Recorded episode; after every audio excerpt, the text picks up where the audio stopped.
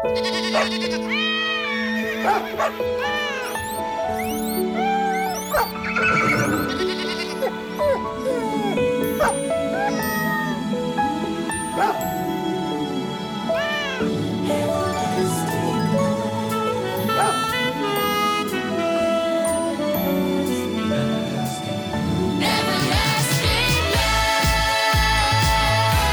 Jag har ju ett Instagramkonto som heter Hundcoachen och för några dagar sedan så skrev jag på det Instagramkontot, ställ din fråga så svarar vi på den i min podd. Och det är det vi ska göra idag. Du lyssnar på min hundpodd, Hundcoachen Fredrik Sten och det är jag, Fredrik Sten, som pratar just nu. Men i studion så har jag ju två experter till med mig här och båda två känner ni faktiskt igen, i alla fall om du är en eh, lyssnare sedan tidigare. Och den ena tjejen är veterinär, Ulla Björnehammar. Välkommen hit Tack igen. mycket. Du är veterinär, men du är ju hundtjej också, rent allmänt. Jajamensan. Mm. Håller på mycket med hund. Ja, ja, håller på mycket med hund, brukshundar framför allt. Mm. Skoj, välkommen hit. Tack. Sen har vi då ytterligare en expert som också har varit med förut, Leif Hedberg. Välkommen hit. Tackar. Före detta polishundförare och numera fjällguide, kan man säga så? Med inriktning på klövdjurturer med hund, ja. När var du uppe i fjällen sist? Oj, två veckor sedan. Jaha. Hur länge var du uppe då? Sju veckor. Inte dagar, vi snackar veckor här alltså. veckor. Välkomna hit i alla fall. Idag då så tänkte jag då att vi ska köra frågor och svar rakt av. Och jag har inte läst igenom de här frågorna utan det är korta frågor som är hundrelaterade. Som vi bara kör rakt upp och ner från mitt Instagramkonto. Och så svarar vi på det eh, ur olika aspekter och synpunkter. Första frågan då. Hur vet jag om min hund är överstimulerad?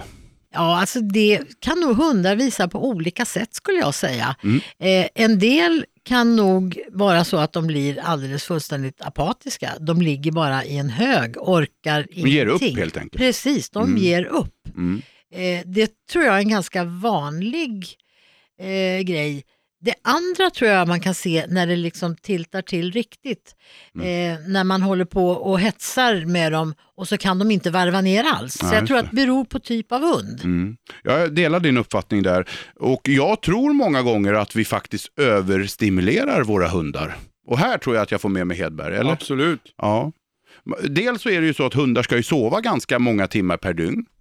Eh, det är väl en 15-16 timmar? Ja, alltså jag brukar göra det där enkelt för mig. Man säger så här, vi brukar säga att eh, ett människoår är sju hundår. Mm. Det är ju den här liksom, klyschan man använder. Mm. Men den är rätt bra. Om man då tänker det på varje dygn, Mm. eh, då har man lite mer förståelse för Ja, varför hundar faktiskt måste vila Mm längre tid än vad vi måste. Mm. Och någonting jag är lite, lite halvkritisk, jag försöker lyfta det då och då, det är det här med att vi är ju väldigt, eh, framförallt i Sverige vill jag väl påstå, eller i Norden eller i Skandinavien, så är vi väldigt duktiga på att träna våra hundar. Alltså vi, har, vi är duktiga på att träna med hjälp av belöningar och så vidare, men ibland får jag en känsla av att det här går till överdrift. Vi låter liksom aldrig våra hundar bara slappna av och vara en i gänget, liksom, utan det ska tränas, belönas och ges kommando i ett. Och det tycker jag är en form av överstimulering. Klart att det är. Mm. Och framförallt är det ju en överstimulering om det blir med godis och det ser vi ju på gator och torg. Mm. Många kilon för mycket går det omkring. Nej, jag eh, håller inte med här faktiskt Nej. i det här. Utan jag, för mig är det inte stimulans, för stimulans är någonting positivt. Okej. Det är det svårt att stimulera negativt. Va? Alltså om man använder ordet stimulans, stimulera, då är det positivt. Stimulanspaket, man får mer pengar till exempel. Ja, ja. Men överstimulera hunden, då är det ju någon form av, för mig är det ju här stress. Det ja. man pratar om. Mm. Alltså frågan är hur vet jag att min hund är stressad? Mm. Så tror jag faktiskt att frågeställaren menar. ja, just det. Om vi utgår ifrån det då, att det är Ja. det frågeställaren menar, håller du med om resonemanget då? Absolut, Mm. och då, då blir det också väldigt tydligt på andra sätt. Va? Därför att om hunden är stressad, du får svårt, eller hunden får svårt att utföra momentet. Mm. Ofta gör hunden en massa saker. Man får utgå från att det är en ganska aktiv hund, men om inte annat så har stressen gjort att hunden har blivit ganska aktiv. Mm. Och då ska du utföra saker, hunden ska sätta sig ner. Hunden lägger sig ner. Mm. Hunden börjar trampa omkring, hunden vet inte riktigt. I den här, det blir ju någon form av otydlighet för mottagaren, det vill säga Mm. hunden då. Och det är ju stressen som blockerar signalerna. Mm. Hunden kan inte ta emot. Jag tycker att jag är jättetydlig med att lära, alltså nu vill jag att min hund ska sitta. Mm. Och så blir det ju ofta så, då, om man nu ska ta sitt då, som ett väldigt enkelt moment, eftersom man ska vara kortfattad där, så lär man en åtta veckors väldigt fort att Mm. sitta då, under väldigt begränsade, vid väldigt begränsade tillfällen. Alltså man lär hunden med en hel del hjälper att sätta sig ner. Men sen fortsätter ju där uppe i åldern då. Hunden blir fem månader, hunden blir sex månader. Och då, det kunde ju när åtta veckor. Varför kan du inte det som är Ja, fem månader nu? Och då har man ju drivit iväg det här och då stressar man på det här därför att ofta är det ju så att det ska ske publikt det här. Nu ska man visa någon det här. Va? Ja, hunden är jätteduktig att sitta och så är man en massa gäster, man är, sitter och äter och så ska hunden då sitta helt plötsligt. Va? Sitt och så sätter sig inte hunden ner. Då ser man ju direkt, det är jättetydligt. Och där är det ju väldigt lätt att se att hunden blir stressad. Därför att du får inte ett utförande. Och sen har du ju en annan grej som belastar nerverna väldigt mycket. Sitter de inte riktigt där de ska, då blir det ju ett väldigt härsande. Mm. Hunden trampar omkring, hunden lägger sig ner, reser sig upp, är väldigt aktiv på andra saker. Va? Den springer och kollar ut genom fönstret och sådär. Och det har ju givetvis med nerverna och andra saker att göra också. Men i början vill jag påstå att en bra grund till de här så kallade felbeteendena, det är att stressa hunden. Och det gör man väldigt, väldigt tidigt. Va? För man hör ju ofta då att hunden är väldigt ung och så är de uppe i klasserna och tävlar. Va? Och jätteimponerade, alla applåderar där. Mm. Eh, Det hade vi även inom polisen då man skulle ta det här tjänstehundscertifikatet då. Mm. Och då var man jätteimponerad för det lyckas man åstadkomma på ett år. Va? Mm. Ja men sen två, tre år senare kunde man inte ha hunden kvar därför att den kunde inte behandla det här. Nej, precis. Jag köper det du säger, absolut. Eh, men sen är det ju också så, eh, tycker jag, det är också någonting jag ofta pratar om och vill föra fram, är att gå ut i skog och mark med hunden och låt hunden vara. Alltså eh, semester från alla kommandon och belöningar och allting. Låt bara hunden vara. Det Det tycker jag. verkliga begreppet hopp och lek. Ja, precis. Bra, vi går till nästa. Eh, hur ska jag sluta vara rädd för speciella hundraser? Exempelvis amstaff, rottweiler och så vidare. Då tycker jag det enklaste där det är ju att eh, man kan gå på utställningar. Ja, Du har ju Stora Stockholm nu som är på gång här i december. Där lär det finnas massor av den här ras, de här raserna, den här rasen. Mm. kan man ju gå dit, alla rasklubbar vad jag förstår är representerade, kan man gå dit och träffa dem. Är de då eh, rastypiska? Ja, det får man väl prata med dem om. Eh, Man närmar sig de här raserna Precis. lugnt och stilla. Mm. Du har evenemang, rasklubben lär ju säkert ha någon utställning. Kanske en spårhundkurs, Mm. kanske en sökkurs, någonting som är väldigt, alltså där i princip bara den här rasen Mm. är representerad. Går man dit, är de här rastypiska, då kan man ju bilda sin egen uppfattning. Mm. Är det här motiverat att vara där? Eller har man skapat ett hundmonster då Mm. av de här raserna? För de som har dem tycker ju givetvis inte det. Nej, jag kan ju tillägga där också att, att rottweiler och amstaff är ju en av mina favoritraser just därför de ofta är så himla goa faktiskt. Alltså mysiga och goa, tycker Jag jag. skulle säga samma sak. Mm. Eh, Alltså, jag tycker att det bästa sättet vore att lära känna hundar av den rasen eh, som inte människan har förstört. Ja. För att det här är fantastiska raser. Eh, tyvärr är det ju så att jag ser väldigt många amstaff, amstaffblandningar på hundstallet där jag ju jobbar nu. Mm. Eh, ofta är de ett och ett halvt, två år gamla hanhundar. Och det är görgoa hundar, men de har felbehandlats. Folk tappar kontrollen Mm. och då beter de sig dumt på stan och därför kommer de här bilderna av de farliga, jag tror du sa monsterhundar. Mm. Alltså, och det är de ju inte. Nej. Det är fantastiska raser. Så lär känna någon, några och eh, liksom låt dem verkligen få visa vad de är. Eh, nästa fråga.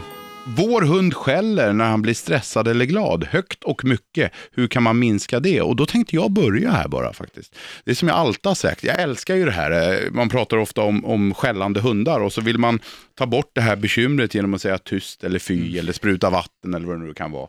Och frågeställaren har ju egentligen svarat, tycker jag, på, på frågan själv. I och med att hon säger då att hunden blir stressad och därför låter hunden. Och det är ju där du har lösningen så att säga. Ta bort det som stressar hunden, då kommer också hunden att tystna. Ulla? Jo, jag håller med dig helt och hållet, så är det ju. Eh, Det är ju ett, ett uttryck för en känsla hunden har. Mm. Och eh, anpassas inte den efter vårt sätt att leva då, grannarna tycker inte om att höra hunden, Nej. så får man ju träna så att det som triggar det försvinner. Har du några konkreta tips där Hedberg? Om du håller med oss vill säga. Ja, sen, ja, så skulle jag vilja vara tydlig med också och säga att det här är ju tyvärr någonting man har lärt hunden. Mm. Det här gjorde ju inte en åtta veckors valp. Hunden någon gång har fått fördel i att göra på det här sättet. Exakt. Mm. Och då är det konkreta tipset då, det är att, att bryta det här innan det sker. Alltså, Mm. Man har ju det klassiska då, va, eh, ringer på dörren. Mm. Då kanske man ska, eh, kan man ju sätta upp en lapp på dörren att, eller koppla ur ringklockan, ring inte på dörren, knacka inte och så telefonnummer. Eller om man nu inte har en massa spring då, då kan man kanske arrangera det, alltså Mm. man, man bestämmer sig för att någon, och det behöver ju inte vara märkvärdigare än grannen bredvid, Nej. som gör det här och så kan man ju ta hand om hunden innan då, ge Mm. den förutsättningar för att lyckas i det här. Mm. Och sen då efter det, när man har etablerat ett beteende som inte består av stress och, och ja, vad de nu skrev här, va? Mm. skäller och det, alltså Skällandet är ju en, en eh, symptom på stressen, så Mm. är det, verkar det ju på henne här. Mm. Va? Och då är det enklast, precis som du säger, att ta bort stressen. Och stressen är ju det att hunden får för mycket uppmärksamhet vid besök till exempel. Då kommer man inte för att hälsa på Jan Fredrik Sten, utan då kommer man för att hälsa på dina hundar. Mm. Och då är det ju väldigt lätt att det bär iväg åt där. Och jag skulle vilja tillägga en sak Mm. till också. Vi människor gör ofta fel för att när den lilla valpen springer då till dörren, Mm. då är det lite gulligt och sött och då tycker man på att tänka tanken från början att den åtta veckors hunden som du har haft hem, i sitt huvud är det samma hund när den är fem år. Mm. Och har jag då sagt när den var åtta veckor att det var gulligt och sött att Mm. den sprang och skällde, ja varför är det inte det när jag är fem år och låter Nej, högre? Och som sagt, det här är ett av mina favoritproblem faktiskt. Mm. För där går det alltid att briljera. För det är ju så att så fort man eh, vad ska jag säga, gör rätt så kommer Mm. hunden att tystna väldigt fort. Här kan hundägarna tjatat i tre års tid tyst Mm. och stampat i marken och sprutat vatten. Och man har försökt på olika sätt få hunden att tyst och tystna. Och det har man inte lyckats med när lösningen ligger så mycket närmre. Mm. Det vill säga genom att bara lära hunden, det här är bara ett exempel. Nu kommer det besök, då finns det en godisbit att hämta inne på köksgolvet. Mm. Alltså man ändrar fokus på det helt enkelt. Bra, vi går vidare med nästa fråga. Eh, vad ska jag tänka på lite extra när min hund börjar bli lite äldre? Nu sju år. Den är pigg och lekfull fortfarande. Det är lite så här veterinärfråga. Vill jag. Jag tittar på Ulla direkt här. Mm. Jo, det är klart. Jag tycker man ska tänka på mycket saker. Eh, för det första så tycker jag att man ska eh, anpassa eh, utfodring så att det passar en hund som kanske, även om den är pigg och så, ändå använder mindre energi. För vi har, jag återkommer med en dåres envishet till det största problem vi har, nämligen övervikten. Mm. Och den blir mer och mer svår ju äldre hunden blir. Mm. För precis som vi människor så får man nedsatt funktion i leder och annat. Mm. Så att det är en sån där grej jag tycker man ska tänka på. Och sen tycker jag också att man ska respektera att den äldre hunden kanske inte riktigt eh, ska utsättas för samma hårda träning och annat utan att man lite successivt eh, Mm. liksom anpassar hur mycket man orkar. Och framförallt, va, nu kliver jag in här, men framförallt vara uppmärksam, eller hur, på sin hund. Det är inte samma sprutt när vi är ute och går som det har varit tidigare. Precis. Och, ja, och respektera det. Ja, och respektera det. Och var noga med att tänka på sådana här saker. Hur är det? Dricker hunden lite mer eller lite mindre än tidigare? För många saker kan man upptäcka tidigt om man är uppmärksam på symptomen. Tar ett blodprov, det som vi veterinärer då populärt kallar för en seniorkontroll. Mm. För vi kan hitta saker tidigt i ett blodprov som vi sen kan hjälpa hunden att liksom skjuta på framtiden. Ja. Så att små förändringar i beteendet, Mm. tänk till, vad Mm. skulle det kunna vara? Har hunden ont? Eh, och så vidare. Okej. Du då Hedberg som har jobbat med polishundar som har haft en hund att arbeta med från 24 månader till pensionsålder exempelvis. Mm. Vad har du för erfarenhet av att hunden blir äldre? Tänker du på något speciellt? Eller? Nej, faktiskt inte. Nej. Eh, Jag tycker inte att det är på, alltså det som blir väldigt tydligt och uppenbart är kanske inte att det är riktigt lika mycket fart i, alltså galoppstegen kanske är lite kortare och sådär, Mm. de blir lite stelare, man märker att när man sliter och drar i dem, om Mm. man inte blir missförstådd med det uttrycket, då, alltså man ska försöka stretcha dem och sådär, Mm. då märker man att det finns ett visst motstånd, alltså musklerna blir lite hårdare, de blir lite stelare helt Mm. enkelt. Det är, och kanske inte riktigt lika rappa upp från en liggande position till exempel. Ja, och så. Det, det märker jag, men Sen är det ju då, om man pratar tjänstehundar, så är det ju en extrem fördel. Alltså, då har ju plötsligt hunden då hur mycket erfarenhet som helst. Mm. Och den utnyttjar ju hunden ungefär som en duktig hockeyspelare. Han Mm. behöver inte springa å eller springa, han behöver inte åka omkring och jaga allt och alla, för han ställer sig där pucken kommer. Ja, det är det. lite så med en driven tjänstehund också. Mm. Han, han utnyttjar, det märks jättetydligt i spårarbete till exempel. Mm. Där kan han ta lite genväg, han behöver inte hela tiden. De blir han- så här härligt rutinerade. Ja, Men det märker man ju faktiskt även på familjehunden ju.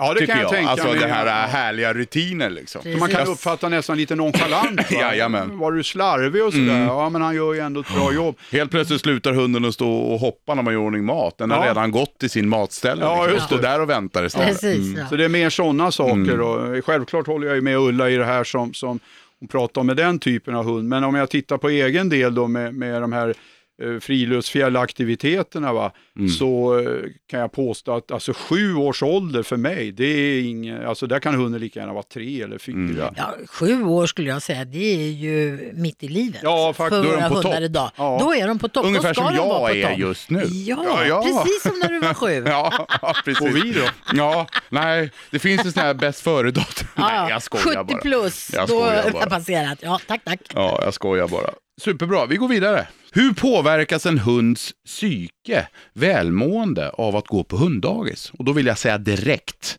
inledningsvis, det här är givetvis individuellt. Men lite generellt då, hur kan en, på, en hunds eh, psyke påverkas av hunddagis? S- Generella svar är ju väldigt dumt att ge, men jag skulle säga positivt.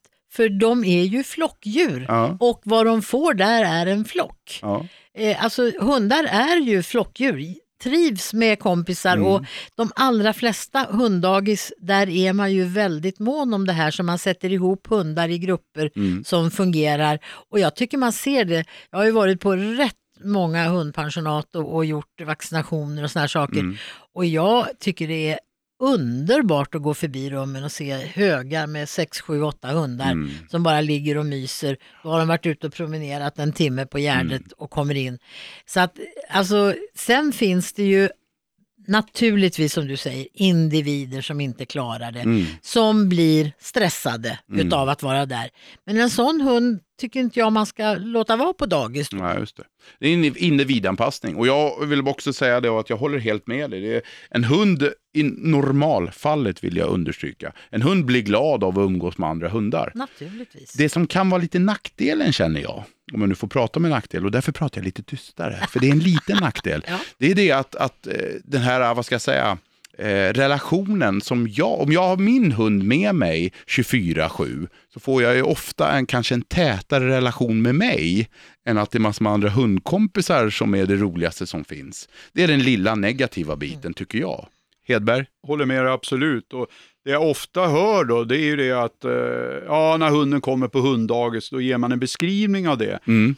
Men när man kommer och ska hämta hunden, då har man också en beskrivning av den. Och det upplever de flesta hundägare inte som odelat positivt, därför att hunden är så väldigt förtjust i den här miljön. Ja, och inte helhjärtat springer med. Vad vad Mm. kul, nu kommer eh, ja, hundföraren och Mm. hämtar sin hund. Åh, vad Mm. roligt, nu ska jag gå hem. Utan, nähä, nähä, här vill jag gärna vara kvar. Va? Ja, ja. Och det upplever ju många då inte. Det är ju positivt. Ja. Eh, Men man kanske ändå ska tänka lite grann på hundägaren. Men Mm. då får man väl utgå från att den har gett hundens bästa. Mm. Eh, Det vill säga att ja, här får jag stå tillbaka och så ger jag hunden den här möjligheten. Mm. Och sen om man ska bli lite djupare här så är ju ett stort problem och det är ju med all respekt för hund, eh, hunddagisets personal och allt det där. Men många hundar exkluderas ju därifrån Ja. därför att du får inte vara mm, mm, lite så, va, utan du ska vara väldigt, alltså man ska ha mittenmicken hela Mm. tiden, det ska vara väldigt mainstream här. Va? Det är Mm. jätteviktigt att du, och det får man ju ha stor respekt för med de här som Ja, går med just det. 6-7 och man, apropå drag i koppen, man är ju väldigt imponerad av när de kommer där med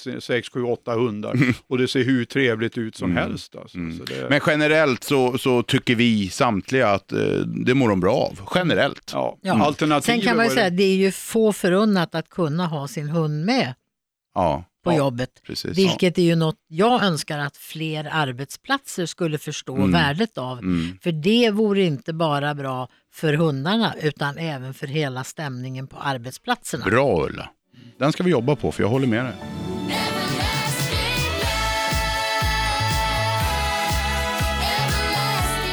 Har du något tips på hur man kan jobba bort att en ung hanhund sniffar överallt hela tiden under träning? Du skrattar Ulla. Ja, jag skrattar. Mm. Alltså går det? Jag menar, det, det, det är ju en naturlig grej. Han håller på och upptäcker saker. Jag känner ju igen det här väldigt, väldigt eh, tydligt då. Alltså jag ser det här framför mig. Och här tycker jag, i min värld, om vi då pratar under träning, låt oss säga då att jag går ut på appellplanen och ska träna lydnad exempelvis. Och så har jag en hund då som håller, är mer intresserad av, av eh, vittring på planen.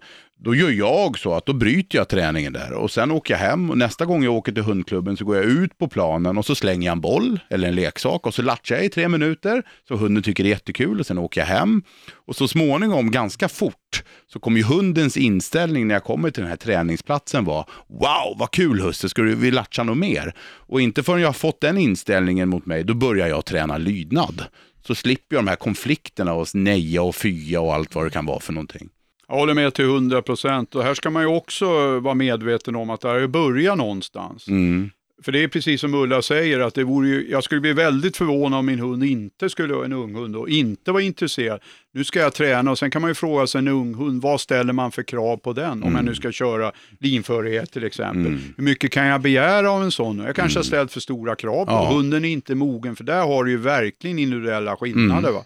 Ja, ja. Och där är det, jag får ofta den frågan faktiskt. Vilken ålder kan jag börja träna min hund på allvar? Och där är det 100% ärligt från min sida och jag har utbildat en stor mängd hundar. Att det är verkligen individuellt. Ja. Det är inte för, jag börjar inte träna lydnad med min hund förrän jag märker på min hund att den vill det i princip. Alltså, Den ska relation- vara skolmogen. Ja, och den ska titta på mig och utmana mig och svansen ska gå och hallå husse kom igen nu, nu gör vi någonting. Inte förrän hunden gör det, då börjar jag träna. Hur kan man öka självsäkerheten hos en hund vid hundmöten? Och då tror jag det är så här, här vill jag nog faktiskt börja min utläggning. Då är det ju så här, hundmöten, besvärliga hundmöten, är ju, vågar jag påstå, kanske det vanligaste problemet en del hundägare har. Alltså pratar vi problem som hundägare har, så är det ofta, tycker jag då, besvärliga hundmöten. Och där pratar man ofta om självsäkerhet. Att, det, att hunden är besvärlig på grund av att den inte är trygg. Hunden är besvärlig på grund av att den är, inte är självsäker och så vidare. Och jag vill bara säga det här när jag ändå har chansen här. Det är ju trots allt min podd. Absolut. Och det är det att, att jag anser inte att besvärliga hundmöten alltid bygger på osäkerhet. Utan det kan vara av tusen olika andra skäl. Och här hamnar man ofta lite snett tycker jag, när man ska lösa det här med besvärliga hundmöten. Och så, och så går man in då med inställningen att det handlar om osäkerhet. Och då får man ingen lösning på det här, för det är helt fel. Den här hunden är världens säkraste hund. Den här hunden är världens gladaste hund. Den här hunden är bara frustrerad över att den inte får hälsa. Ingenting annat. Jag, vill, jag ville bara göra den. Men om vi ändå ska hålla oss till självsäkerhet. Vi utgår nu från att det är så. Hunden är inte självsäker vid hundmöten. Är det, är det hunden? Är det inte hundägaren? Jo, precis. Där har du nästa. Alltså, det, Mm. menar, jag Mm. har lite svårt för att riktigt tro på Ja. att, att problemet skulle vara den icke självsäkra hunden Mm. som ligger bakom det. Mm. Ja, jag håller med dig Ulla. Och då, nu tjattrar jag som fan här. Mina gäster får knappt säga ett ord här. Men jag håller helt med dig. För det handlar ju om, alltså om vi ska prata om att hur gör jag min hund mer självsäker? Ja, det är ju jag som gör det. Med hela min kroppsspråk, hela min attityd, hela min inställning till ett hundmöte. Om jag, om jag är ute och går med min hund och ser en hund på 100 meters avstånd och jag blir orolig och nervös, då är det klart hunden blir det också. Ja, för det kunde ju varit en amstaff eller en Ja, rottweiler. precis. Jag tycker frågan är väldigt svår därför att självsäker, det är ju i min värld Mm. så föds ju hunden till det. Jag menar det har ju med dådkraft att göra till exempel. Och, Nu kommer alltså, sett- hund, testledaren in här. Ja, alltså hundens då förmåga att behärska och förhålla sig till sina rädslor och det Mm. är ju inte vattnet. Jag menar, det, jag ska inte lägga ut texten här kring det här, men alltså, där kommer ju andra egenskaper in också. Mm. Men att öka hundens dådkraft, det vill jag påstå att det går inte. Alltså. Utan de är väldigt, väldigt, sen kan man ju hävda då att det kanske går någon tiondel eller du kan öka någon liten del, Mm. absolut. Men att göra en hund självsäker i hund, jag håller med er absolut. Jag tycker inte att det där är problemet. Det kan man bortse ifrån helt enkelt. Mm. Hunden kan få vara väldigt, väldigt osäker. Mm. Det som är viktigt är ju det ni har berört. Det är ju hur jag tacklar situationen. Mm. Och sen är det ju också kanske rent taktiskt då. Att måste jag möta den här hunden där? Hur ser det ut på platsen? Det kanske finns en möjlighet att göra 180 grader, det kanske går, finns en möjlighet att göra 90 grader. Mm. Kan gå in, helt plötsligt så finns det en möjlighet att gå in där. Va? Mm. Jag menar det beror givetvis på hur det ser ut, det förstår jag också. Men tvingas man ändå till ett hundmöte, Mm. då är det ju väldigt viktigt där att vara så pass självsäker själv. Att ha en trygghet, för det är ju trygghet ytterst vi pratar Mm. om. Att ha den tryggheten. Och där kan man ju titta då på många hundägare. Hur ser koppelföringen ut till exempel? Mm. Det är en boxhandske, de lindar Ja, upp det där det. kopplet så mycket det går. Vad sänder det för signaler till hunden? Oj, nu kommer någonting otäckt. Ja. Och så blir den här... Det var det jag inledde med ju, eller hur? Absolut, Alltså, den här- hur jag beter mig så att säga. Precis, och det var ju det Ulla tog upp Mm. också. Va? Det här är ju egentligen inte ett problem för hunden, va? utan det är ju mer en symptom på att jag av någon anledning då har fastnat i det. Sen ska man ju ha stor respekt för att det finns många hundar som har väldigt stora problem och där är ju ofta rädslorna en del av det. Ja. Man hör ju då, man pratar om dominanta hundar, så, en dominant hund gör ju inte på det där viset. Varför skulle han bry sig om en hund som Nej. kommer där, som bara möts ganska tätt på? Så att, eh, du pratar ju om psykologer, det kanske är det det handlar om ytterst. Ja, nej, Man ska det, stötta sig själv. va? Ja, det, så är det verkligen. Jag håller helt med. Och jag brukar fråga, jag hjälper ju en hel del hundägare med de här problemen. Och jag brukar fråga så här, är du rädd? Är du nervös? Ja, det här känns väldigt olustigt då. Och då brukar jag alltid liksom koka ner här. Vad är det du är rädd för? Vad, är det, vad, är det, vad är det som kan hända? Du håller ju din hund i koppel och den vi möter håller ju sin hund i koppel också. Och det är där någonstans man måste landa tror jag. Gör inte så jättestor grej av det här. Alltså får jag en hund som är besvärlig i kopplet när vi möter andra hundar, då älskar jag det. För då vet jag, men då har vi någonting att jobba på. Och så möter jag en annan hundägare, då säger jag i det här skallandet, "U- u- du ursäkta, har du lust att stå still en stund, får jag träna lite? Alltså det är den inställningen man måste ha. Och, och bara det att man inte är rädd för det själv, gör ju att hunden blir mer självsäker. Här skulle vi kunna göra ett eget poddavsnitt Absolut. av. En del är, kan ju vara rädda därför att de själva är rädda för att de inte klarar sin egen hund. Ja. Och då brukar jag säga, det skulle man tänka på den dagen man köpte sin hund. Jo men, ja, men faktiskt, redan vid Jo då. val. För att det finns ju de som räddar sig runt en lyktstolpe. Ja. För de har inte kraft att hålla och då är det ju så att då har vi valt fel hund. Mm, mm. Kommer en fråga till. Hur lär vi vår golden retriever att sluta hoppa på gäster när de kommer? Har vi inte berört det? Jo, Ja. bra. Det är ju precis samma sak Ja. som det hunden som skäller. Ja, exakt. Ja. Eh, avled om man nu får använda det uttrycket. Men det, det lättaste är ju trots allt det. Här kommer det gäster, här har du en godisbit du kan springa och tugga på. Precis. Och där är det ju viktigt att komma ihåg tycker jag att man pratar ju ofta om glädje. Min hund blir så glad när det kommer folk. Och därför ska den upp och klättra på folk. Och här är det ju viktigt att ha med sig då att, ja, glad möjligtvis, vi kan släppa det en stund, det handlar ju om stress. Och varför klättrar en hund på människor? Jo, det är ju för att den vill visa sig vara snäll. Där, den, den visar ju underkastelse, det är ju därför den ska upp i ansikte och fara. Så strunta det. Se till så avled hunden, släng en godisbit i köket eller någonting som hunden får ta. Och där är det intressant också, när hunden har lugnat ner sig där. Och så säger man, gå och hälsa då, du som var så glad. Då är inte intresset kvar. Precis. Den är ju fasci- den, mm. Men det är samma som hunden som skäller, eller hur?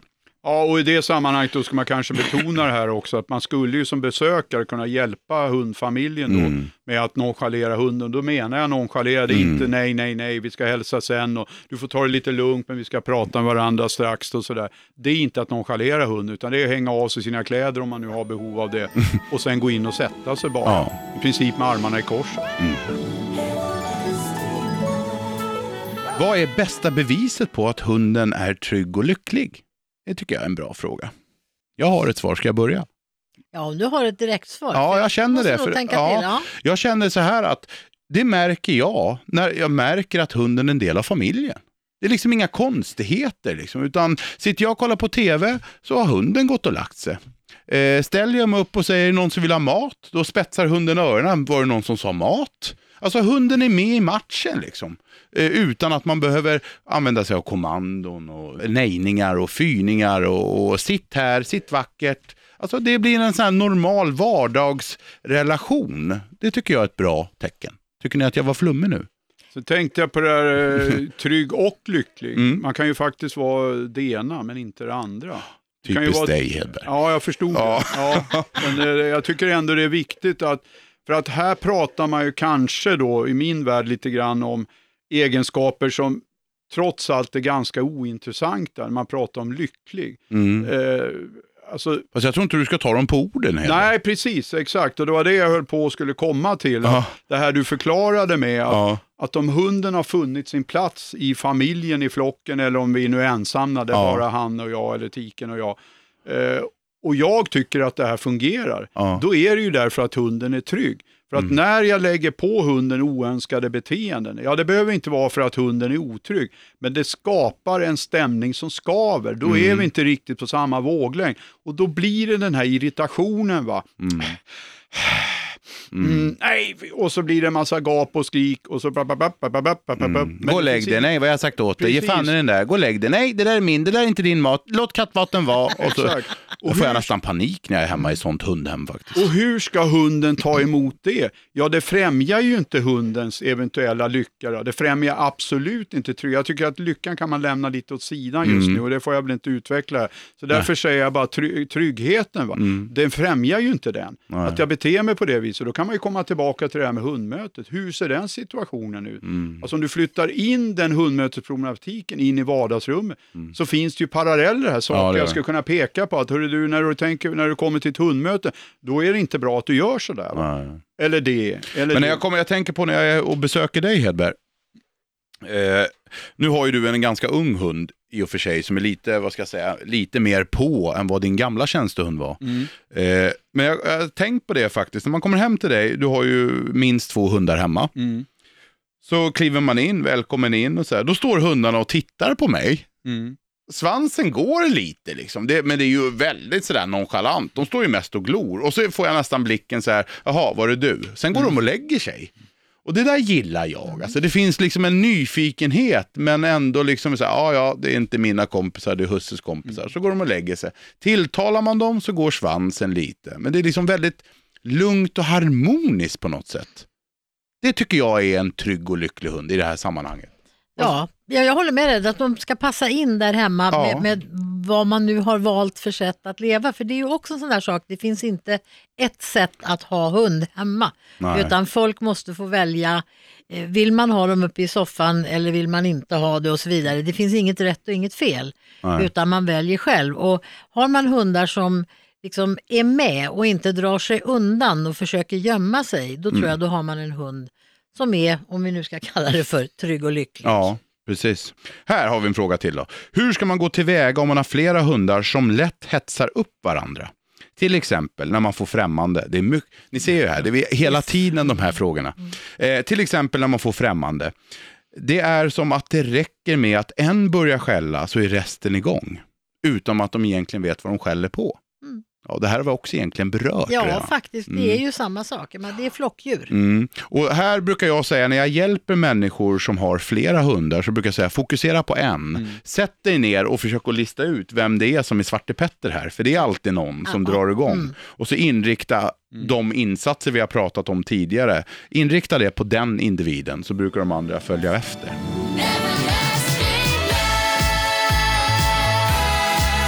Nu kommer det hundmöten här igen då. Hur ska man agera när hunden skäller vid hundmöten?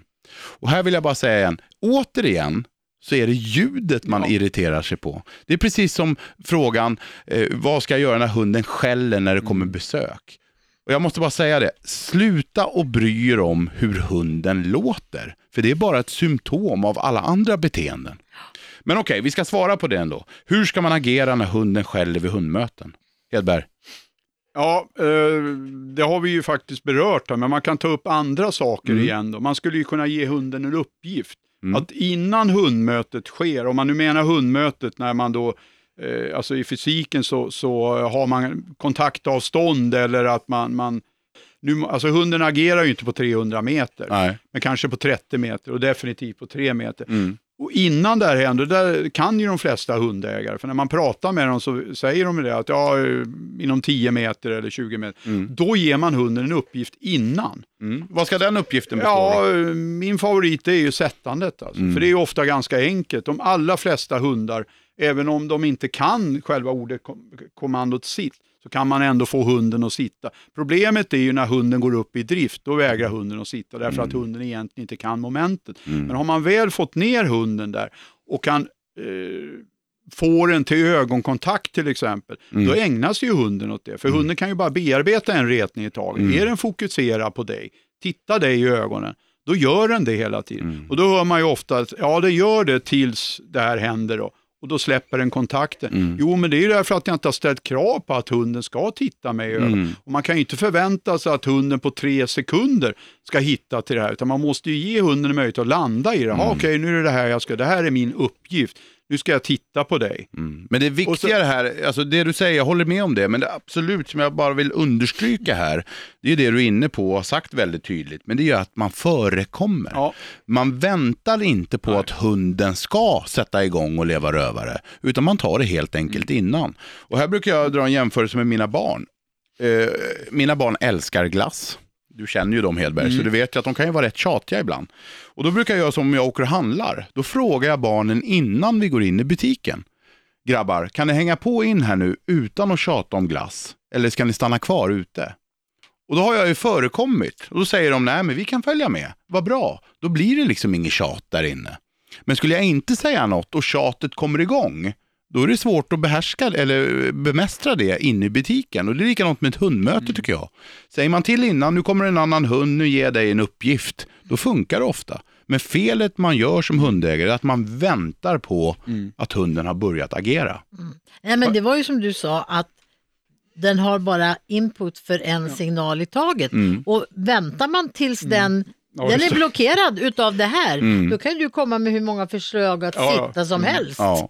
Och det här med att ge hunden en uppgift. Jag brukar också köra att jag sätter ner hunden. Men här finns ju en, en mängd. Du kan hitta på egentligen vad som Ja, helst. precis. Du kan helt plötsligt göra en tjurrusning. Ja, ja. Det vill säga att du tar hundmötet med full galopp. Mm. Då, hin- då är ju hunden fokuserad på det. Du kan göra som du var inne på förut, en 180-gradare eller Mm. 90-gradare. Du kan ta en boll och slänga i diket. Mm. Alltså det, hitta på någonting som gör att hunden inte hamnar i det läget där du inte vill ha hunden. Och sen tror jag också att det är viktigt att man som hundförare är medveten om att det här har hunden gjort 3000 gånger, 4000 gånger, 5000 gånger. Skälla på andra hundar menar du? Ja, vid hundmöten här va. Och så helt plötsligt nu så ska jag försöka etablera en ny rutin. Nu, från och med nu ska vi inte skälla på andra, utan nu ska vi göra så här. Då måste man ju vara medveten om att man kommer få bakslag. För 3001, 3002, 3005 kanske fungerar. Men sen 3010, då är jag inte riktigt på tå själv. Då tar hunden den här möjligheten. Att, för det är ju helt, alltså det är ju hundens vana. Och där kan jag ju också tänka mig lite beroende på hur det ser ut då. eh, Men det jag brukar prata om, det är att försöka förflytta hunden till ett annat mod som man pratar om i dataspråk. Att hunden inte kommer ut med förväntningar, ut på gatan och drar och sliter och kollar vad är, vad är närmast det jag kan engagera mig. Utan hunden kommer ut, dit, kan man ju prova det här med sitto till exempel, ögonkontakt. Och så kommer hunden ut där och så gör den det. Då har den en helt annan grundinställning. När hunden börjar gå, då är han ju inte uppe på 180 i varvtal. Utan han är lugn och så kan man ju ge hunden lite uppgifter under promenaden så att man inte bara är ute och slögår med hunden och så efter 500 meter så får man ett hundmöte. Det hunden egentligen har gått och väntat på under hela promenaden. Va? Inte då för att den är osäker, inte för att den är aggressiv, utan för att, precis som du sa, den vill engagera sina hundar och får ett möte. Och i och med att skällandet är ett sätt att i många fall försöka skapa ett avstånd, vilket alltid sker. Det blir ju så att, ja vad bra, då får jag ju fördel i det. Och varför har jag, vad har jag för anledning att lägga ner det här då? Om jag inte är väldigt tydlig med det. Vi ska ta, jag tänkte faktiskt framöver här att vi ska ta ett, ett poddavsnitt bara med prata hundmöten faktiskt. För så, så stort är problemet. Absolut. Eh, Okej, vi går vidare. Hur ska man göra för att våga låta hunden gå lös? En bra fråga tycker jag, för den får jag ofta. Ulla? Ja, alltså våga. Det är ju svårt för att det måste ju vara människan här som nu då är, är svag i sin egen övertygelse.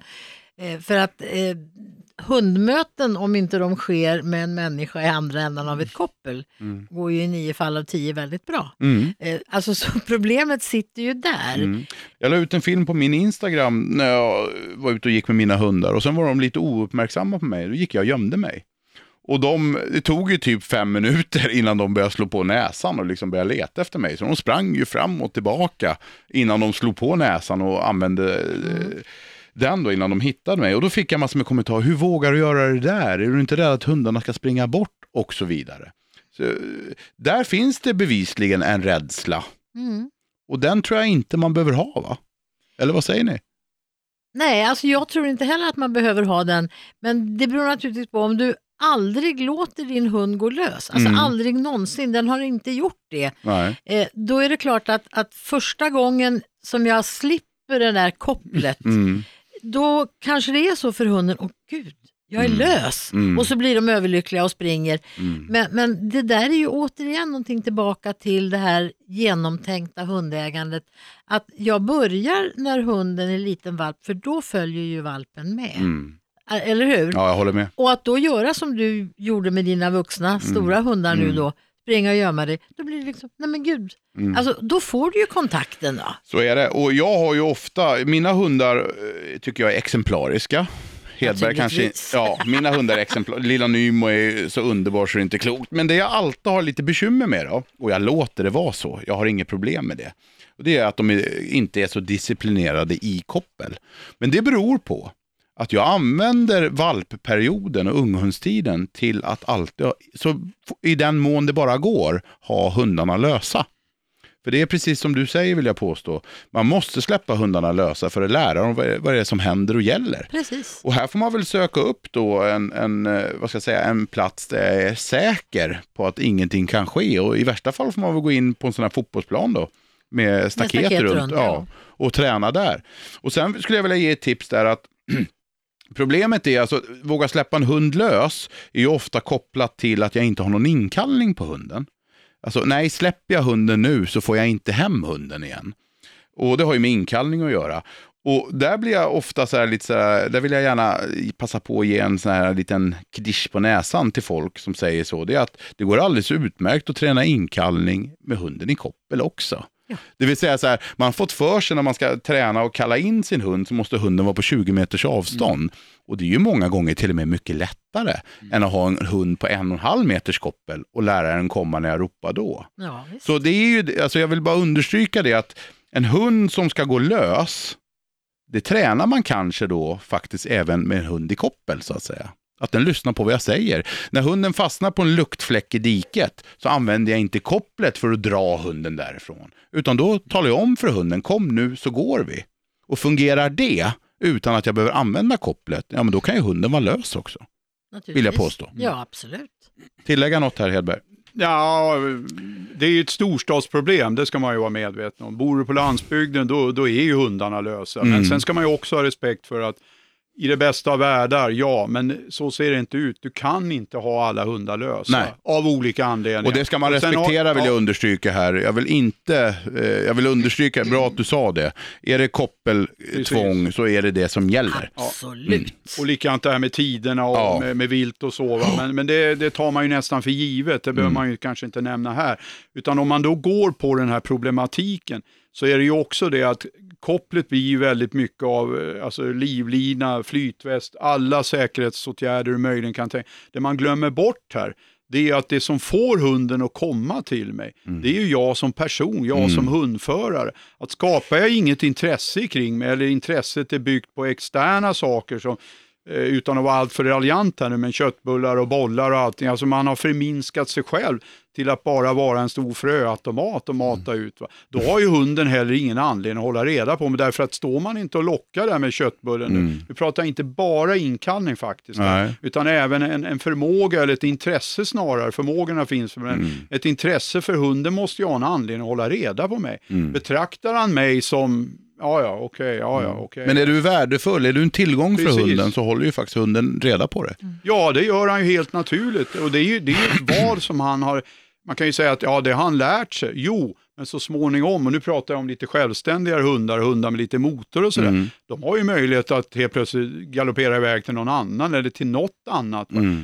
Eh, Det kanske är roligare att ge sig ner och simma ut där 300 meter eller 200 eller 20 meter, så kan man ju stå där och ropa. Mm. Hunden kommer, då kommer ju inkallningen in. Men just det att hunden helt enkelt, det han gör, det är ju två fingrar i luften. Mm. Jag skiter i det. Mm. Och det är väl där man ska angripa. Känner man att man inte har ett problem med det, då tror jag att det är ganska lätt att lära hunden inkallning. Mm. Sen kanske inte hundraprocentigt. Eh, Jag brukar också göra så att när jag har hundar, för jag får ju hem eh, halvvuxna hundar ibland som är hos mig under en period och, och de har problem, eller man har problem med att släppa hunden. Inte det att de försvinner, men de kommer inte heller. Så brukar jag återigen använda mina skogspromenader. Då kopplar jag loss hundarna och så går jag. Och då är det ofta så, är man ute och går då en eller kanske två timmar med hundarna i skogen, så vid någon gång vid det här tillfället så kommer faktiskt även den här hunden att komma in till mig för att ta spontan kontakt. Och där är jag väldigt noggrann med faktiskt att alltid belöna det. Och då pratar jag inte köttbulle Nej. eller, eller alltid en godisbit. Utan det räcker med en tja grabben. Mm. Och så klappar man om hunden. Man bekräftar det här att det där var skitbra. Och så får du gå vidare igen. Och den lilla detaljen tror jag är väldigt, väldigt viktig faktiskt. Då går vi vidare. Har vi en fråga till här. Eh, som säkert kan skapa lite debatt. Åh, Vem vet, även kanske inne i det här rummet eller i den här studion. Hur ställer du dig, Fredrik, till frågan angående torrfoder versus fars, färskfoder? Torrfoder mot färskfoder. Och i och med att det är min podd så svarar jag direkt. Eh, jag säger så här. Jag ger mina hundar den mat som mina hundar, eller det foder som mina hundar mår bra av. Som jag vet mina hundar, jag ser det, att de fungerar bra på det. De är pigga, de är fräscha, de bygger muskler och de ja, mår allmänt bra. och har bra avföring. Har bra avföring. Exakt, bra. Den är jag nästan lite manisk på faktiskt. Men hur som helst, det är liksom grundregeln för mig. Sen är det så att jag personligen använder torrfoder för jag tycker det är väldigt, väldigt smidigt, bra och jag får en känsla av att jag kan vara mer exakt i utfodringen där. Så tänker jag. Vad säger du, Hedberg? Ja, för mig är torrfoder, eller för mig, alltså som vi, eller som jag har hundarna och, och där är torrfoder ett måste. Jag har ju provat det här, för länge, länge sedan så provade jag det här med våtfoder, länge sedan vill jag Mm. påpeka, det här var tidigt 80-tal.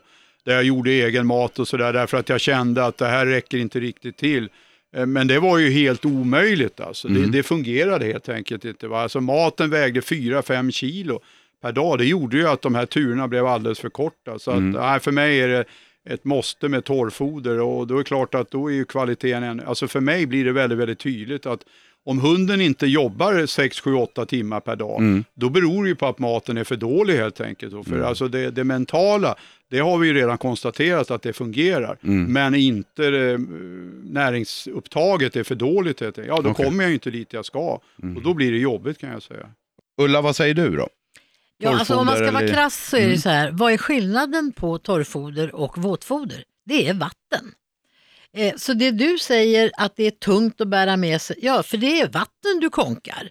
Och du är uppe i fjällvärlden, varenda bäck har underbart vatten. Mm. Så att visst är det så här, torrfoder är jättepraktiskt.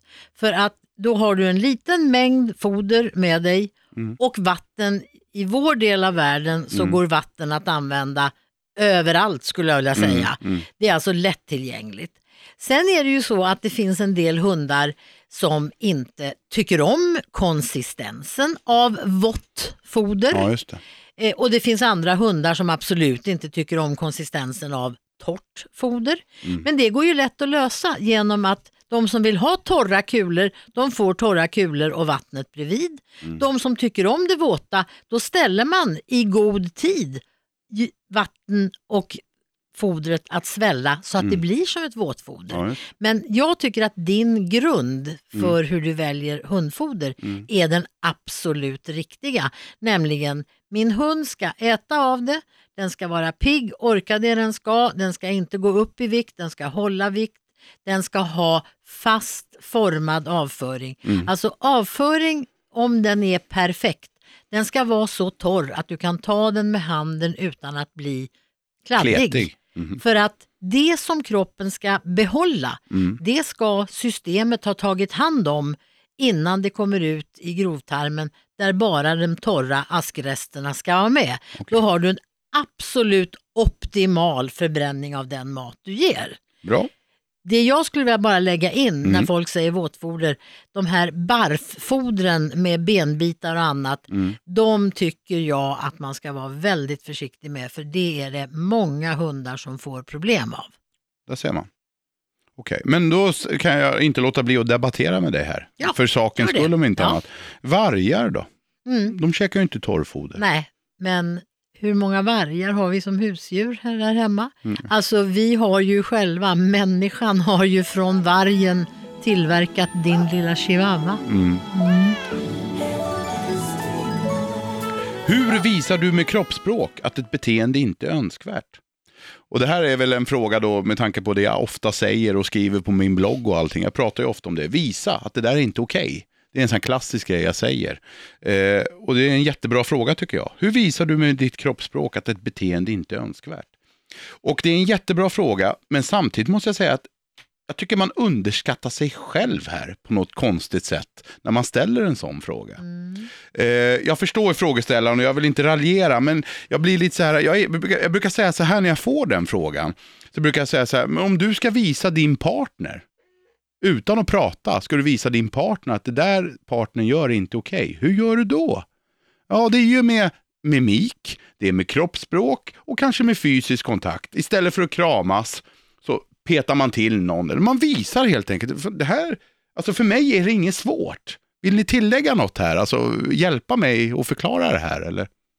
Nej, men det som möjligen kan sticka i ögonen tror jag på en hel del, det är ju det att eh, på något sätt måste man ju se hotfull ut. Det är där det kan bli ett problem tror jag. Därför att hunden ska ju uppfatta mig som obehaglig. Annars kommer hunden inte att sluta med det. Om jag går dit och ler och så är väldigt inbjudande och Men det kan jag ju inte göra mot min partner heller. Alltså om du förstår vad jag menar. Om jag nu drar den igen. igen ah, jag säger så här, förlåt att jag avbryter Hedberg, men om jag ska tala om för mina barn eller eh, min partner att vi sitter på en middag, jag kan, Mm. inte, föra en, jag kan inte föra en diskussion, utan jag vill bara förmedla att sluta upp med det där. Mm. Alltså det har vi säkert alla hamnat i en sån situation. Absolut. Då petar man väl till människan Mm. och så visar man någon grim, grimas som betyder, vad gör du för Mm. någonting? Och där ser du lite hotfull ut. Ja, okej. Mm. Ja, därför att det ska förstås. Ja. Ja, man kan inte, man kan inte Nej, skratta och precis, göra det. Utan det, det måste ju finnas ett hotfullt uttryck Mm. i det här. Och mottagaren måste uppfatta det som ett hot, hotfullt, obehagligt. Ja. Och det är ju där tror jag som folk får ett problem alltså. Därför att man vill inte, det är inte socialt accepterat. Man, man skulle kunna säga så här, ja, kroppsspråk och attityd, gå dit och hota hunden. ja, det det låter ju väldigt brutalt. Ja, precis, Alltså. det vill man inte göra. Men om man tittar på vad det egentligen är du gör, så du kan inte le. Men du kan väl inte påstå, nu blir det en debatt här. Ja. Du kan väl inte påstå att bara för jag säger till mina små älskade söner att sluta upp nu och rita på väggen, som ett exempel, så hotar jag dem väl inte? Nej, men det är så de uppfattar det. Som obehagligt att nu säger pappa ifrån. Och det måste ju, vad händer om de fortsätter? Vad gör de om de fortsätter att måla? Ja, då bryter jag sönder pennorna. Ja, precis. Och då finns det ju någonting i själva brytandet där. Mm. Så är inte det med ett le, ja du kanske är psykopat så att du hånler och Ja. gör illa någon, men det är inte det vi pratar Nej. om. Nej. Utan då måste ju hunden, hunden har du inte ett verbalt språk med. Nej. Eller det är i alla fall väldigt, väldigt svårt att ha, utan då är det ju med din kroppsspråk och attityd. Mm. Vad är det för någonting som gör att jag kan titta på hunden och så slutar han med saker och ting? Ja, då kan man ju säga, ja han är så vek så att han tog väldigt illa, han visar väldigt lätt undergivenhet. Ja, visst. det Eller också jag- kan man säga att du är elak mot din hund. Ja, precis. Det kan man också säga. Mm. Eller så kan man säga att jag har en väldigt bra relation med min hund. Mm. Det räcker med att... eh, Att du blänger. Det, ja, det hör inte ihop- poddlyssnaren Nej, men att jag du... tänkte beskriva den. Ja. Då drar jag ihop ögonbrynen lite grann. ja, just det. Och ögonen blir lite smalare och sådär. Mm. Och så lägger jag inte huvudet på sned utan kanske lite framåtlutad Mm. och sådär. Den lilla signalen, eller kanske stora signaler för vissa hundar, Mm. det är ju det jag vill att den ska upptäcka. De här stora signalerna, gapet och skriket, det är hunden troligen så van vid. Mm. Så det uppfattar, jag menar det här tjatet om nej och nej och nej, va? det har hunden hört, det har ingen effekt. Utan då, och det är där jag menar att jag tror att många hundägare får ett problem. Därför att man vill inte uppfattas som hotfull, elak mot sin Nej. hund. Va? Jag vill inte vara elak mot hunden. Nej men det är okej att stå och gapa och skrika hur mycket som helst åt Ja. hunden. Va? Så att jag, jag tror att man lurar sig, eller tror, man lurar Ja. sig själv med det här. Du tycker inte att när jag säger så, visa med din attityd och kroppsspråk att hunden har gjort fel här. Du tycker inte att det är liksom, du förstår vad jag menar eller? Absolut, Ja. Mm. det är det enda rätta i min värld. Men man, man ska inte överdriva vad det är man behöver göra. Det är det också jag vill Mm. mena på här. Va? Man behöver inte ha de här stora gesterna, springa dit och säga Mm. åh nej nu gör han det här och så äh, vad gör du för någonting? Utan det räcker nästan med att man klappar till i bordet så tittar hunden upp och så kanske ett finger också. Mm. Då får du garanterat en reaktion på något sätt. Men är relationen mellan hund och förare Mm. väldigt dålig eller obefintlig, då får du ingen reaktion. Eller man- du, får en, re- eller du kan få en reaktion där hunden faktiskt blir rädd. Alltså om, Ja, om relationen är ja, dålig. ja. Men det är ju inte det vi pratar om Nej. här. Och det Nej. måste man ju ha klart för sig. Jag vill bara flika in det. När jag säger visa för din hund att det här hunden gör inte är okej. Då är det ju på utgångspunkt att jag har en fin relation. Precis, och det tänkte jag säga även det här när vi är ute och promenerar. Min, min gamla far, salig i åminnelse, han skrev en bok en gång som hette Han med hund. Mm. Och i den hade han den här eh, illustrationen om musen i tratten som blockerade signaler in. Då tänkte jag på det att för att du ska ha en bra Ja, det var- relation, gå ut och gå med din hund men samtala med hunden, alltså så att hunden hela tiden, för då har du den här, hunden är van vid att titta upp på dig, hålla koll på vad du gör, för då är det så att den blicken som du nu visar Precis. oss, eh, den förstår hunden väldigt väl Ja. om man har det. Så man, måste, man kan liksom inte börja med hotbilden utan man måste verkligen börja med först har du en kommunikation med din hund, alltså sådana där enkla grejer som att vi ska gå ut och gå, öppna dörren, då är det så att man får inte gå ut genom dörren förrän man har tittat upp på matte eller husse. Okej, nu går vi. Här brukar jag ju rekommendera, jag kör ju stenhårt med det faktiskt, tysta dagar. För att det här ska bli mycket tydligare och mycket enklare. Och tysta dagar är, gör precis som du brukar göra en lördag. Precis samma sak, men sluta ge hunden kommandon. Använd din kropp, fysisk kontakt, mimik, kroppsspråk för att få hunden till samma sak. När du öppnar bagageluckan på bilen och hunden ska hoppa in, istället för sig hopp in, visa med kroppen att jag vill att du ska hoppa in. Och blir man duktig där, vilket är, eh, vad ska jag säga, förvånande lätt vill jag påstå, så får du en hund som är mycket lättare att kommunicera med på det sättet, tycker jag. Ja, absolut, jag menar, övning ger färdighet. Och du är ju nästan alltid tyst med dina hundar Hedberg faktiskt. Ja, det vill jag Så nog du har ju- påstå. Där jag får- går det till nog dig mer jag- dagar alltså. Ja, det, dig, till dig får jag ju säga, ha dagar du pratar med Ja. hunden. Ja.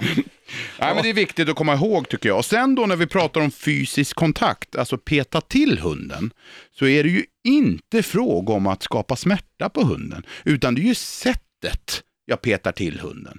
Eh, när jag kramar, med, när jag ligger i soffan och kramas med lilla Nymo, för lilla Nymo får vara i soffan, när jag ligger och kramas med henne och gossar så är jag förmodligen mer hårdhänt än om hon ska sno min macka och jag petar till henne. Ja, Så det är, ju, det är ju sättet man gör det på, attityden jag gör det på tillsammans med min mimik och allting. Det är ju inte kraften i. Nej. Och här tycker jag också är jätteviktigt, måste jag få komma in och säga, kanske du hade tänkt att säga när jag avbröt dig, men det är också där du pratade om innan här att eh, hunden, alltså det här hotfulla beteendet som det ändå trots allt är, va? Det, det ska man inte blunda för tycker jag. Och det kan ju inte vara fel och, och ändå vara medveten om det. Men när du får skapa en rädd hund, hunden förstår inte. Nej. Där är du inne på det du pratade om din tratt. Vad finns det för ingångar till den hunden? Hur ska hunden förstå att Nej. det här var ju inte rätt att göra. Va? Det här har du en rädd hund. Det finns ingen mottagare till det Nej. jag då gör. Va? Men däremot, om jag då lyckas kommunicera med hunden, då får jag ju omedelbart ett svar. För du har ju facit där. Va? Gör hund, fortsätter hunden med det jag inte vill att den ska göra, jag försöker bryta det här beteendet, så gör hunden inte det. Nej. men då är det ju därför att hunden inte har förstått att det här var tydligen inte okej. Utan hunden kryper, om vi nu ska överdriva, kryper därifrån istället. Va? Vad har jag vunnit på det? Ja. Och det kan du göra lika väl med en hög röst. Gapa Ja, och ja, skrik visst. åt en vek hund, så det tycker han är väldigt obehagligt. Viktigt tycker jag i det här resonemanget att innan man börjar, vad ska jag säga då, eh, visa sin hund att det här är inte okej att du gör. För att du ska lyckas med det så måste du också, innan du gör det, lyckas med att få din hund att bli glad genom fysisk kontakt, genom kroppsspråk, genom mimik. Kan du utan att säga någonting till din hund, kan du utan att ge en godisbit eller en leksak till din hund, få din hund att bli glad. Det vill säga på samma sätt, genom kroppsspråk, genom blickar, ett leende eller vad det nu kan vara. Och, och får man, kan man inte det, kan jag inte titta på min hund och svansen börjar gå på han eller på henne, nej då går jag heller inte in i några andra beteenden utan där har vi ju relationen. Liksom. Du, vi, vi måste faktiskt runda av. Vi hann ju inte 249 frågor eller vad det var. Men vi kanske får tillfälle, för det här, det här gillar ju vi, eller hur? Absolut, Ja. det är jätteroligt. Mm. Eh, Leif Hedberg, min gamle vän Mm. och mentor. Stort tack för att du kom hit. Jaha, jag trodde man skulle få säga något sån här avrundande Ja, ord. men gör det då. Tack. Eh, då skulle jag vilja att ni tar med er följande tre eh, ja, förhållningsord. Eh? Mm. eh, och det är ju A, tydlighet. Tydlighet. Men då säger jag, förlåt att jag avbryter, tydlighet, då är det ju direkt så här, då ska man vara hårdare mot hunden. Ja, så uppfattas det ju då. Ja. Det är ju därför som det kanske är lite svårt att prata om tydlighet. Men om jag säger så här då, att är jag otydlig med min hund, då sätter sig inte hunden när jag säger sitt. Mm. Och då är frågan då, måste jag vara hård för att hunden ska sitta? Nej, jag ska vara tydligare. Jag kanske ska lära hunden sitt till exempel. Okej, bra. Det kan ju vara en bra början. Mm. Då är det ju viktigt då att B Mm. inte överskattas, vilket jag tror det gör, och det är konsekvens. Mm. Man ska inte vara rädd för att vara inkonsekvent, därför att i tydligheten så suddar det ut om du är inkonsekvent. Ja, nu Men- får du ta något praktiskt exempel här. Ja. Inte för min del, för det här har du och jag pratat om mycket, men Ja. för den som lyssnar. Men det är ju så att inkonsekvensen Mm. är per definition inte ett problem om du är tydlig. För det kan ju vara så att i vissa situationer så kan alltså jag vill inte lära en hund nödvändigtvis med konsekvens. Nej. Till exempel om man ska hoppa i eller ur bilen. Mm. Utan där lär jag hunden med ett beteende. Det kan ju vara så att jag har jäkligt bråttom. Nu ska hunden in, va? jag kan inte vänta på det här. Och Nej. hunden sätter sig inte ner när jag kommer fram till bilen. Utan han går omkring. Då ska jag kalla in hunden, sitt till exempel. Mm. Och så ska hunden ta ögonkontakt och så ska hunden ta, utan att överdriva, men det kan ju ta ett par minuter Mm. faktiskt innan allt. Men det har, av olika anledningar så har jag inte tid med det. Du, du menar att det gör ingenting om, om du hoppar över det? Inkonsekvensen, eller konsekvensen tycker jag är överdriven. Mm. Jag håller med. Men däremot C Mm. Tycker jag är bland det viktigaste och det är repriserna. Mm. När du har fastnat i repriser Mm. och är otydlig, Mm. då vill jag påstå att då har du en svartpist att ta dig upp för. Alltså. Mm. Därför att då funkar inte det här. För repriserna är jättesvårt att förklara teoretiskt. Men det går ju ut på, om jag nu tar sitt igen då, min, Mm. favorit, eh, min favoritposition. Då är det det att det kan hunden hemma på köksmattan. Mm. Men blir det någon liten grann av störning eller någonting sånt där, då tappar hunden det. Mm. Därför att jag bara har repriserat. Jag har kört i en väldigt begränsad omfattning, i en väldigt begränsad miljö. Och jag har egentligen inte utmanat hunden. Då vill jag komma in på din favoritposition. Det är ju att dra lite grann när hunden sitter. Så Mm. Ja, belastar man den lite grann i kopplet. Jättebra. Men varför gör man det inte från sidan också? Mm. Eller bakåt? Mm. Och likadant när hunden ligger. Där har du också ett tydligt konkret exempel på repriser. Bra, tack. Vill du också ha något avslutande? Nej, jag nöjer mig med att Ja. lyssna på er. Det låter bra tycker jag. Okej, då börjar jag om nu då. Tack snälla Leif Hedberg för att du kom hit. Tack. Ulla, min favoritveterinär och favorittjej. Oj, wow, wow. Ja. Ja. Stort tack för att du var här. det är jättekul varje gång. Det är, jag lär mig så otroligt, alltså, jag, jag har aldrig trott att jag är fullärd, men jag har alltid trott att jag kan väldigt mycket om hundar. Men varje gång jag träffar dig och du pratar om de här olika sakerna om hundar och veterinär, äh, ja, så lär jag mig alltid något nytt. Men det är bra. Ja. Mm. Stort tack för att ni kom hit båda två. Tack. Stort tack också till dig som lyssnar och eh, den här eh, podden, hundcoachen Fredrik Sten, den gör jag tillsammans med mina kompisar på Agria djurförsäkringar. Glöm inte prenumerera på podden så att du inte missar några avsnitt och eh, glöm inte heller att följa min blogg som finns på agria.se. Tack och hej.